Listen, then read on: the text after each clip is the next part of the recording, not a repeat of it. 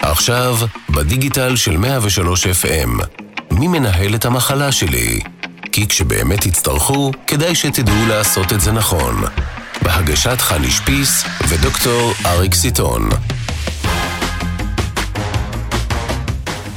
שלום רב למאזינות ומאזינים שהצטרפו אלינו לפרק נוסף בסדרת מי מנהל את המחלה שלי ברדיו 103 FM. תוכנית שמטרתה לחלוק איתכם תובנות ועצות חשובות בניהול אירוע רפואי. שמי חני שפיס, מנהלת משברים רפואיים הרבה מאוד שנים, ומנסה לחלוק מהניסיון שלנו אה, כמה עצות טובות על איך לנהוג בעת אירוע רפואי. איתי נמצא אריק סיטון, דוקטור אריק סיטון, המנהל הרפואי של הרצליה מדיקל סנטר. שלום חני, שלום למאזינים. ובוא תגלה להם על מה התוכנית היום. היום אנחנו נדבר על הגיל השלישי, כי אנחנו לא מדברים על גריאטריה, כי יש קונוטציה שלילית עם דוקטור ליסה קופר, גריאטרית שלנו. שלום, נעים מאוד. מה זה גריאטריה? אני בן 62 עוד מעט, אני גריאטרי. שאלה מעולה, אריק. אה, אז באמת, אה, אם מסתכלים על הספרות, אז אנחנו יודעים שגיל 65 זה הגיל שבו אנחנו מגדירים בעיקרון מטופלים שהם גריאטרים, אה, או אנשים מבוגרים, אבל אנחנו יודעים היום שבעצם אנשים כבר, מה שהיה פעם הוא לא מה שהיה היום, ואנשים באמת מגיעים לגילאים האלה במצב גם רפואי, גם תפקודי וגם קוגנטיבי מאוד מאוד טוב, ולכן אין באמת היום הגדרה אמיתית של גיל. אנחנו כן יודעים שבכל זאת מעל גיל 75, ואולי אפילו אם אני אדחוף את זה קצת למעלה, גיל 80, כבר שם מופיעים דברים שהם קשורים לעולם של הגריאטרים, אה, אבל יותר מזה, ואולי נדבר על זה כמה רגעים, זה בעצם אותו גיל אה, שאנשים מנסים כל הזמן לכמת אותו במקום גיל כרונולוגי, אותו גיל ביולוגי או פיזיולוגי של אנשים. ולפי זה אנחנו מנסים בעצם לקבוע. אז זהו, שגיל 80 לא דומה לגיל 80 אחר. ואתם, יש לכם איזה מושג שנקרא פריילטי, נכון? אז אולי נכון. תסבירי לנו קצת השבריריות הזאת, מה... נכון. אז באמת שבריריות אה, זה התרגום לעברית, זה אולי לא התרגום הכי הכי טוב, ויש אה, נכון, מטופלים שלא כל כך... אוהבים את המושג שבריריות, אה, אבל זה מה שיש לנו כרגע. ובאמת הניסיון הוא לכמת בעצם בצורה שהיא כמעט הכי קרובה למה שאנחנו יכולים לעשות מדעית, ובעצם למדוד את אותן רזרבות פיזיולוגיות. וצריך להגיד שגריאטרים לא רק מודדים פגיעויות או גורמי סיכון של אנשים, אנחנו גם מודדים יכולות וחוזקות של אנשים. אז לפעמים הכובע שלנו שלנו הוא באמת לבוא ולהגיד, החולה הזה הוא שברירי, וצריך ככה לשים לב לדברים מסוימים ולהיזהר. ולפעמים דווקא הכובע של גריאטרים, וחשוב להגיד, הוא בדיוק הפוך, הוא לבוא ולהגיד, חבר'ה, החולה הזה הוא לא שברירי, אמנם הוא בן 85, אבל יש לו רזרבות, יש לו יכולות, ואפשר לתת לו טיפולים וניתוחים, ואולי ניגע בזה תכף, כמו שהייתם נותנים לבן אדם שצעיר ממנו בעשר שנים. אז באמת הנגיעה היא לנסות באמת לגעת באותו, והפיילטי הוא בעצם אותו מדד שבא להגיד כאילו את הגיל הביולוגי של הבן אדם, מה הרזרבות שלו ומה היכולת שלו לעמוד באותם דברים שאנחנו רוצים לעשות. אז אנחנו יכולים להיפגש, כי אני רופא מרדים, וכשאני הולך להרדים איש בן 80, אני חרד, ואם את עשית לו הכנה לפני, אני קצת אדע, הרבה יותר טוב עליו. אז איך את מכינה אותו? נכון, אז באמת אה, מה שאתה נוגע עכשיו זה בעצם, פעם, אם היינו מדברים על ניתוחים בגיל המבוגר, ראינו הרבה מהניתוחים, וגם הכירורגים ככה הוותיקים יודעים להגיד, שפעם היו כל מיני אה, הנחיות, guidelines, שהיו באים ואומרים, מעל גיל 70 אנחנו לא עושים ניתוח כזה וכזה, בטח לא את הניתוחים הגדולים, המסובכים, ניתוחי הבטן הגדולים וכן הלאה. והיום אנחנו יודעים גם בספרות וגם בפרקטיקה היומיומית, שאנחנו מציעים היום גם ניתוחים וגם טיפולים לאנשים בכל מגוון הגילאים. ובאמת, אתה אומר, כמרדים, אני מסתכל על בן אדם בן 80 ואני יודע שבעצם עד שאני לא אראה אותו ועד שאני לא אראה את כל המדדים שלו ואת הערכה הגריאטרית שלו, אני בעצם לא יכול לדעת באמת מי עומד מאחורי אותו וילון. לעומת זאת, אם אני אגיד לך שמסתתר שם אדון בן 40, אתה פחות או יותר תדע למה לצפות. ובאמת, אנשים מבוגרים, צריך להגיד שזאת אוכלוסייה שהיא מאוד מאוד מגוונת. ובאמת אי אפשר אה, להסיק מבן אדם אחד בן 80 לבן אדם אחר, כי הרזרבות הן מאוד מאוד שונות. ובדיוק בשביל זה קיים המקצוע הזה שנקרא גריאטריה, שבו בעצם אנחנו לומדים אה, איך לעשות מה שנקרא הערכה גריאטרית כוללנית. אנחנו מסתכלים לא רק על אותה מחלה או אותו מצב שצריך לעבור עכשיו טיפול, אנחנו מסתכלים על המצב התפקודי של הבן אדם, על על המחלות רקע שלו כמובן, ועל התרופות, על המצב הקוגנטיבי, ואם יש סיכון לאיזה שהם סיבוכים מהבחינה הזאת, שזה משהו שהרבה פעמים אנשים חוששים. אתם מתייחסים גם למצב נפשי? בוודאי, מצב נפשי זה חלק בלתי נפרד אה, בעצם מהרזרבות של אנשים. בעצם את אה, גם פסיכוגריאטרית?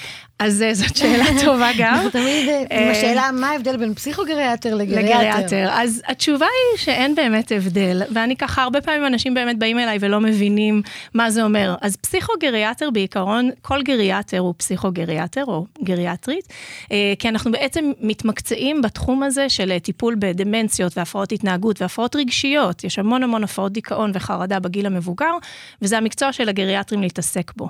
אה, פסיכוגריאטר גם יכול להיות מישהו מתחום הפסיכיאטריה, שהתמחה בטיפול באנשים מבוגרים, ואז הוא נקרא פסיכוגריאטר. אז חשוב ככה להבין ש... למעשה כל גריאטר בעצם עושה כן. פסיכוגריאטריה. נכון. האמת שזה די חדש לי, הנושא הזה של להכין אדם מבוגר לניתוח, כי באמת עד היום התייחסנו לגיל, נקודה, יכול, לא יכול. וכל אנחנו כילדים של הורים נורא פחדנו מזה. זאת אומרת שניתן היום ממש על פי מדדים להעריך את היכולת האמיתית של אותו אדם לעבור ניתוח עם סיבוכים כאלה או אחרים. או שאפשר להכין אותו ואז הוא יגיע לאותו מצב צבירה. כי נכון. זה משהו שאתה בא איתו. אז בעצם הנקודה השנייה שאמרת חני היא שחשובה. המטרה שלנו בלעשות הערכות לפני ניתוח זה לא רק לבוא ולשים איזה תמונה על הקיר ולהגיד, זה הפיילטי שלו, זה השבריריות שלו, כן או לא לעשות ניתוח. המטרה שלנו זה לעשות בעצם את ההערכה הזו, הכוללנית, אבל גם לבוא ולהגיד איפה אנחנו יכולים בעצם להתערב, איפה אנחנו יכולים להכין יותר טוב מטופלים. זהו, מה, הבחנתם יפה, כן. אבל מה עכשיו הכלים שיש לכם בשביל לטפל או לתת לו הכנה יותר טובה. אז התחומים המרכזיים שאנחנו מתעסקים איתם, אחד זה כל הנושא של מצב תזונתי. אנשים מגיעים הרבה פעמים לקראת ניתוחים, בטח אם אנחנו מדברים על ניתוחים אונקולוגיים, במצבים תזונתיים לא טובים, ואנחנו יודעים שיש קשר ישיר בין מצב תזונתי, רמת חלבון בדם, יכולת ריפוי פצע וכן הלאה, ולכן הכנה תזונתית היא קריטית בהרבה פעמים מהמקרים, מהחולים האלה. אה, דברים נוספים שאנחנו מתעסקים איתם זה כל הנושא הרגשי, חרדה, דיכאון, יש הרבה אנשים שמגיעים מאוד חרדים. עדים לסיטואציה הזו, וזה כמובן גם משפיע על היכולות שלהם אחר כך. יש את כל הנושא גם התפקודי, ויש עוד הרבה דברים רבים שאנחנו עושים, בין היתר נניח הנושא של תרופות, ואיזון מחלות רקע, ואיזון תרופתי, אה, הכנה של המשפחה ושל המטופל למסע הזה. צריך יש להבין... יש הכנה פיזית גם? פיזיותרפיה? בהחלט, כן, אוקיי. בהחלט, וצריך גם להבין שבסופו של דבר לעבור אה, ניתוח בגיל המבוגר, זה איזשהו משהו שהוא קצת אה, עסק משפחתי. זה מאורע מאוד גדול, וצריך המון תמיכה בשביל לעבור את זה, וזה לא נגמר בעצם בניתוח עצמו. הרי לעבור את הניתוח עצמו, אנשים עוברים אותו, אבל המון, אה, שאלה מאוד גדולה היא מה קורה אחר כך, מה קורה אחרי הניתוח, לאיזה סביבה הם חוזרים, והאם הסביבה הזאת מותאמת לסיטואציה שבה הם יהיו. ולכן כל הדבר הזה והליווי הזה הוא מאוד מאוד חשוב באנשים האלה. אני, אני באמת רוצה לשאול, קודם כל, אני, אני, וליוויתי כמה ניתוחים של הוריי בבתי החולים, ולא נתקלתי בשירות מהסוג הזה, עדיין. אנחנו כבני משפחה היינו צריכים להתמודד. כשאני מכניסה לפה את כל אלמנט של אה, אפוטרופוס וייפוי כוח מתמשך, שההורים לפעמים נותנים לאחד הילדים ולשני לא, ו, ואת אומרת שבעצם המשפחה שותפה לאותם, לאותם הכנות מיוחדות שיש ללפני, בתוך ואחרי הניתוח. חד משמעית. תראו, לעבור ניתוח, כמו שאמרתי, בגיל המבוגר, זה כמעט אף פעם לא אירוע של בן אדם שעובר את זה לבד. מאוד קשה. אה, כל הנושא שאת דיברת עליו עכשיו הוא גם נושא מאוד חשוב. היפוי כוח המתמשך זה משהו שכשאני רואה מטופלים במרפאה שלי, אני תמיד משוחחת איתם על זה. צריך להבין שאנחנו, אה, המשפט הוא שאתה יודע איך אתה נכנס לניתוח, אתה יודע איך אתה נכנס לבית החולים, אתה לא יודע מה הולך להיות שם, וגם ככל שנהיה טובים בלהכין מטופלים ולחזות ולהגיד הסיכוי שלך לעבור סיבוך כזה או כזה הוא ככה וככה אחוזים, בסוף ברמה הפרטנית מאוד קשה לנו לדעת. וייפוי כוח מתמשך זה איזשהו מסמך שבו בן אדם, כשהוא במצב אה, קוגנטיבי שמור, בעצם בא ואומר מי הוא רוצה שהוא יקבל החלטות עליו, במידה והוא לא יוכל. וסיטואציות כאלה יכולות לקרות בבית החולים, בטח ובטח אנחנו מדברים על ניתוחים וטיפול נמרץ לפעמים והנשמות. חשוב גם להגיד, וזה משהו שאני גם מאוד מקפידה להגיד, אה, גם למטופלים וגם למשפחות, שכשאתה עושה ייפוי כוח מתמשך, זאת גם הזדמנות מאוד טובה בעיניי לעשות איזושהי שיחה. והשיחה הזו לא חייבת להתנהל במרפאה, היא יכולה להתנהל בבית, בבית קפה, או בערב משפחתי, ובאמת לדבר על הדברים שהם הכי קשים לנו לדבר עליהם. אבל מה היינו רוצים אם חלילה דברים ילכו לא בדרך שבה היינו רוצים. ואני חושבת שאנשים מאוד מפחדים לדבר על זה, ואני יכולה להבין את זה. ומצד שני, הרבה אנשים יודעים מה הם רוצים ולא רוצים, ובני המשפחה פשוט לא שואלים. ודבר אחרון שאני גם אגיד בנושא הזה, זה שכשמגיעים אה, לצמתי ההחלטה האלה, וככה בתור אה, מישהי שעובדת הרבה בבית החולים, ואני רואה לצערי הרבה פעמים את המקרים האלה, ברגע האמת, מה שנקרא, ברגע הקשה הזה, מאוד קשה לבני משפחה לקבל החלטות על אנשים שהם אוהבים. ו- ואפשר להבין את זה, ילד לא רוצה לקבל החלטה על הורה שלו. זאת אומרת, ההכנה גם כוללת את כל הנושא האדמיניסטרטיבי הזה שצריך לקחת בחשבון, ומעבר- נכון, ולא שזה- להיתקע תוך כדי, תוך כדי אירוע. אבל זה אפילו מעבר לאדמיניסטרטיבי, זה בעצם לבוא ולשמוע מה הבן אדם היה רוצה, כדי שכשהם יצטרכו לקבל את ההחלטה עבורו, הם בעצם לא מקבלים עבורו החלטה, אלא הם פשוט מבטאים את, את קולו. הם בעצם באים כל ואומרים... כך חשוב, כל כך חשוב. הנושא הזה בכלל של ייפוי כוח מתמשך, שנכנס בשנים האחרונות, אה, גרם לבאמת שיחות קשות בין בני משפחה, שאתה, כשאתה מתמודד אחרי, ואני רואה מה זה, זאת אומרת שהאבא בטיפול נמרץ, ואחד רוצה לנתק והשני לא, ו, והמון המון אה, דעות וכאלה. והייתי רוצה לשאול, תמיד הייתי רוצה אז לשאול את אבא שלי, כשהוא היה מורדם שלושה חודשים, אבא, מה באמת היית רוצה? ואני בטוחה שבסוף מי שענה זאת אימא שלי, אבל זה תיק, זה ממש קשה. נכון. אז זה סופר חשוב, הסיפור הזה. אבל אני רוצה לקחת אותנו לדבר הבא, שמדבר דווקא על הקטע הקוגניטיבי, ששם דמנציה, אלצהיימר, כבר הרבה יותר משמעותי אולי להתחיל לחשוב לפני מה הייתי רוצה שיקרה אחרי שאיבדתי את היכולת בכלל להבין מה קורה איתי. אז בוא נדבר טיפה על היכולת הקוגניטיבית, סימנים שכדאי לדעת. אוקיי, שאתה אז אני רק... צופה באדם מבוגר. אז אני רק אקדים ואומר שדמנציה, שזה השם הכללי לירידה קוגנטיבית שמלווה בירידה תפקודית, אה, מכילה בתוכה הרבה מחלות שונות, בין היתר אלצהיימר, אבל אלצהיימר זה רק סוג אחד של דמנציה, יש עוד הרבה דמנציות אחרות. אה, וזאת מחלה, בדיוק כמו אה, שיש לנו אי ספיקת לב ויש לנו סכרת, זאת בהחלט מחלה מפחידה, אבל זאת מחלה גם עם ספקטרום, בסדר? עם איזשהו מנעד, ואנשים מתחילים אותה איפשהו, באיזשהו שלב, בדרך כלל כמובן בגיל המבוגר, כי זה אחד מהגורמי סיכון הכי משמעותיים לירידות הקוגניטיביות, אבל הם מתקדמים בקצבים שונים. בסדר? ולכן אה, דמנציה זה לא אה, משהו ש... כשאני אומרת שלמטופל יש דמנציה, זה לא בהכרח אומר באיזה דרגת חומרה. כן, זה לא 0-1. נכון, זה לא אוקיי. כן יש או אין, ואפשר להיות עם דמנציה קלה ואפילו דמנציה בינונית ולחיות חיים מאוד איכותיים בקהילה ול, ולדעת מי הילדים שלך ולזהות את המשפחה שלך ולבלות ו, ולהיות עם איכות חיים טובה. אה, איך ולכן... מתחילים לזהות את זה? מתי זה, זה אימא שכחה את המפתח, אימא שכחה את... זה, זה קורה, או שאתה יכול ממש לראות סימנים של בוא נטפל בזה?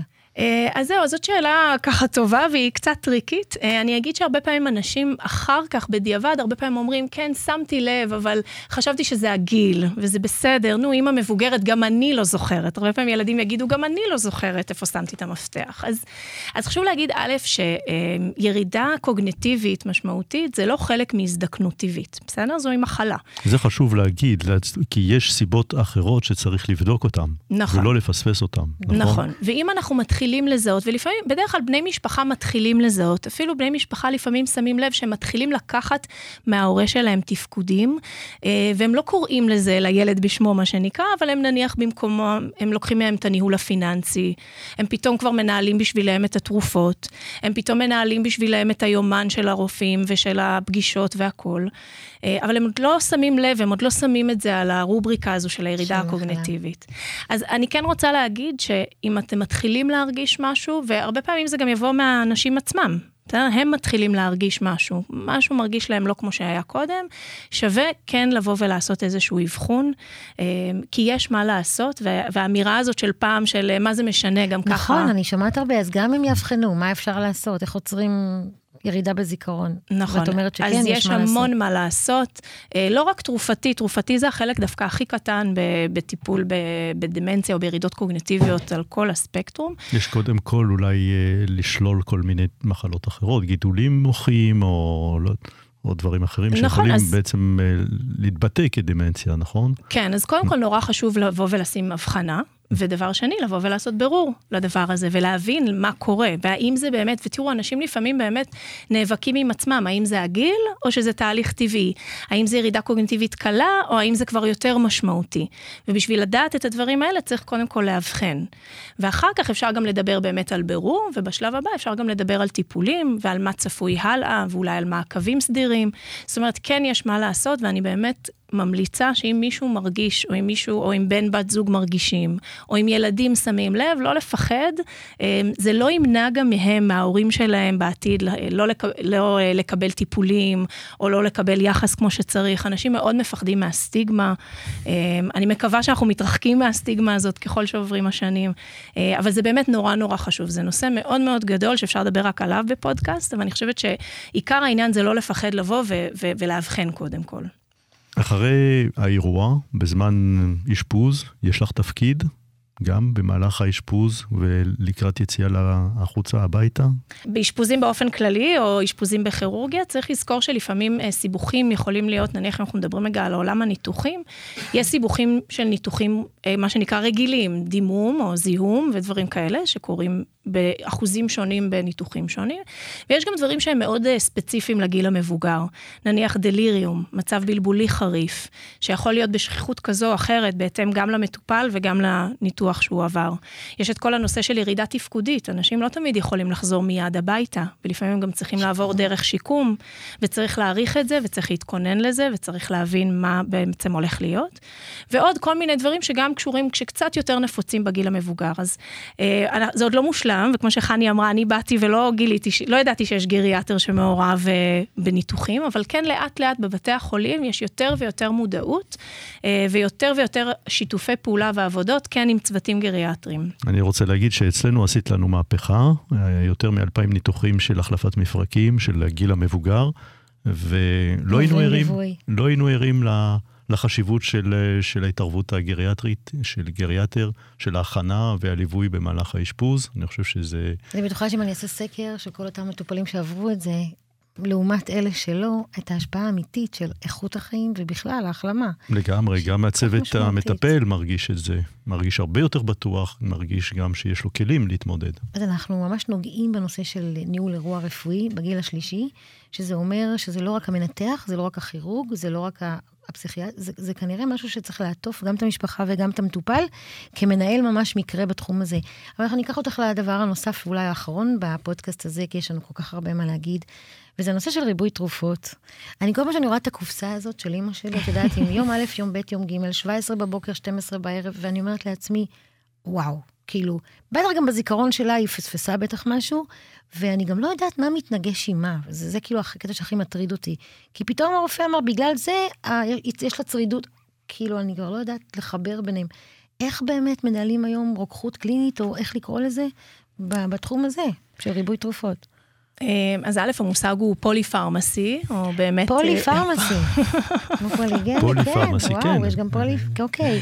אמ, ובאמת, אה, את נוגעת בעוד נושא חשוב אה, בגריאטריה, שבאמת אה, אנשים צוברים להם במהלך החיים יותר ויותר תרופות, ואתה אולי מתחיל איפשהו בגיל 50-60 להתחיל לפגוש את העולם הפרמקולוגי, והרופא מתחיל לך איזה תרופה אחת, ואז מפתחים עוד איזושהי מחלה, והולכים לעוד יועץ, ולעוד מומחה, ולקרדיולוג, ולנוירולוג. נוירולוג וככה הלאה, ואתה לאט לאט צובר לך תרופות. ומה שקורה, כשבאים אלינו, לגריאטרים, זה שפתאום אנחנו רואים רשימה כזו ארוכה, ובאמת מה שאמרת זה נכון, גם יש הרבה פעמים אינטראקציות בין התרופות, ולפעמים אנשים לוקחים תרופות שאין באמת צורך בהם, או המינון הוא כבר לא מתאים. כי שוב, הבן אדם בכל זאת עובר איזה שהם תהליכים גם רגילים, פיזיולוגיים של הזדקנות. אז באמת אה, אה, בנושא הזה, זה תחום שבעצם כל גריאטר, כל גריאטרית מתעסקים בו. אה, נורא נורא חשוב פעם ב, לא צריך כל חודש, אבל פעם ב לעשות איזושהי רוויזיה, להבין באמת מה מהתרופות האלה חשוב, מה אפשר להפסיק, ולפעמים גם אנחנו מתחילים תרופות, זאת אומרת, או אנחנו מחליפים תרופות, אז זה לא רק, הנושא הוא לא רק להפסיק תרופות בבת אחת, יש לתרופות המון מקום והרבה משמעות, אבל צריך מישהו שבאמת מומחה בלהבין את השילובים, ובאמת באמת מה אפשר להפסיק, מה אפשר להמשיך, ומה כדאי בכל זאת אולי לשנות. אבל פה במקרה הזה, אז צריך אה, באמת אה, הידע של גריאטר שידע איך ההשפעות, אפשר להסתמך גם על אה, רוקח קליני. כן, אפשר להיעזר כן בהם, בהחלט. להיעזר בהם, אבל הרופא המשפחה צריך לקבל את הידע הזה, או צריך לקבל את המידע של השינוי שנעשה, כדי שהוא יוכל להמשיך בעצם בממשק עם, מול המטופל. בוודאי. אז גם אנחנו באופן כללי כגריאטרים, אנחנו לא הרופאים הראשונים, ובסוף מי שעוקב וככה מכיר את המטופלים האלה, אלה רופאי המשפחה, ויש להם גם המון ידע ממש טוב של ההיסטוריה של האנשים. הרי הם לא נולדו בגיל 80, הם כבר עברו איזושהי דרך, ורופאי המשפחה, אני מקווה שרובם ליוו אותם במהלך הדרך. אז אנחנו, התפקיד שלנו הוא באמת לייעץ לרופאי המשפחה. בסופו של דבר, מי שיקבע את השינויים התרופתיים, ומי שככה ינהל את זה, יהיה הרופא משפחה, ואנחנו יכולים לעזור לו, לייעץ להם מה כדאי לעשות ואיזה שינויים לעשות. אז אני רוצה טיפה לסכם, בסדר, אירוע כל כך uh, מורכב, וגם אנחנו כל כך קרובים אליו, שזה פשוט, uh, בוא, בוא נכין את עצמנו. הנושא של גריאטריה הוא תחום סופר מורכב, וכשמסתכלים על המבוגר בראייה כוללנית, זה הקטע הפיזי, הקוגניטיבי, הרגשי, ולא פחות הכלכלי, שנדבר עליו בפרקים אחרים, של איך מנהלים אירוע סיעודי, מי משלם עבור כל הטיפולים ואיך, ואיך מגיעים באמת לרפואה הכי טובה בתחום הזה. אה, ואולי באמת הדבר שאני לקחתי מכאן זה, זה להיעזר, ולא להתבייש ללכת לגריאטר, למרות שלאימא זה נראה משהו של זקנים ולא קשור אליה. זה כל כך כל כך חשוב. אז תודה ענקית, אמן. ליסה, על, על המידע והידע. תודה רבה, דוקטור קופר, היה נעים מאוד. תודה רבה, גם לי. והרבה ידע, אני שוב חיים. אומרת, תודה לכם, אם מצאתם איזושהי עצה טובה להעביר הלאה. אתם מוזמנים להעביר את הפודקאסט הזה ליקיריכם ומכריכם. תודה ענקית, ושנזדקן בכבוד, ובהרבה הרבה... בריאות. עכשיו, בדיגיטל של 103 FM, מי מנהל את המחלה שלי?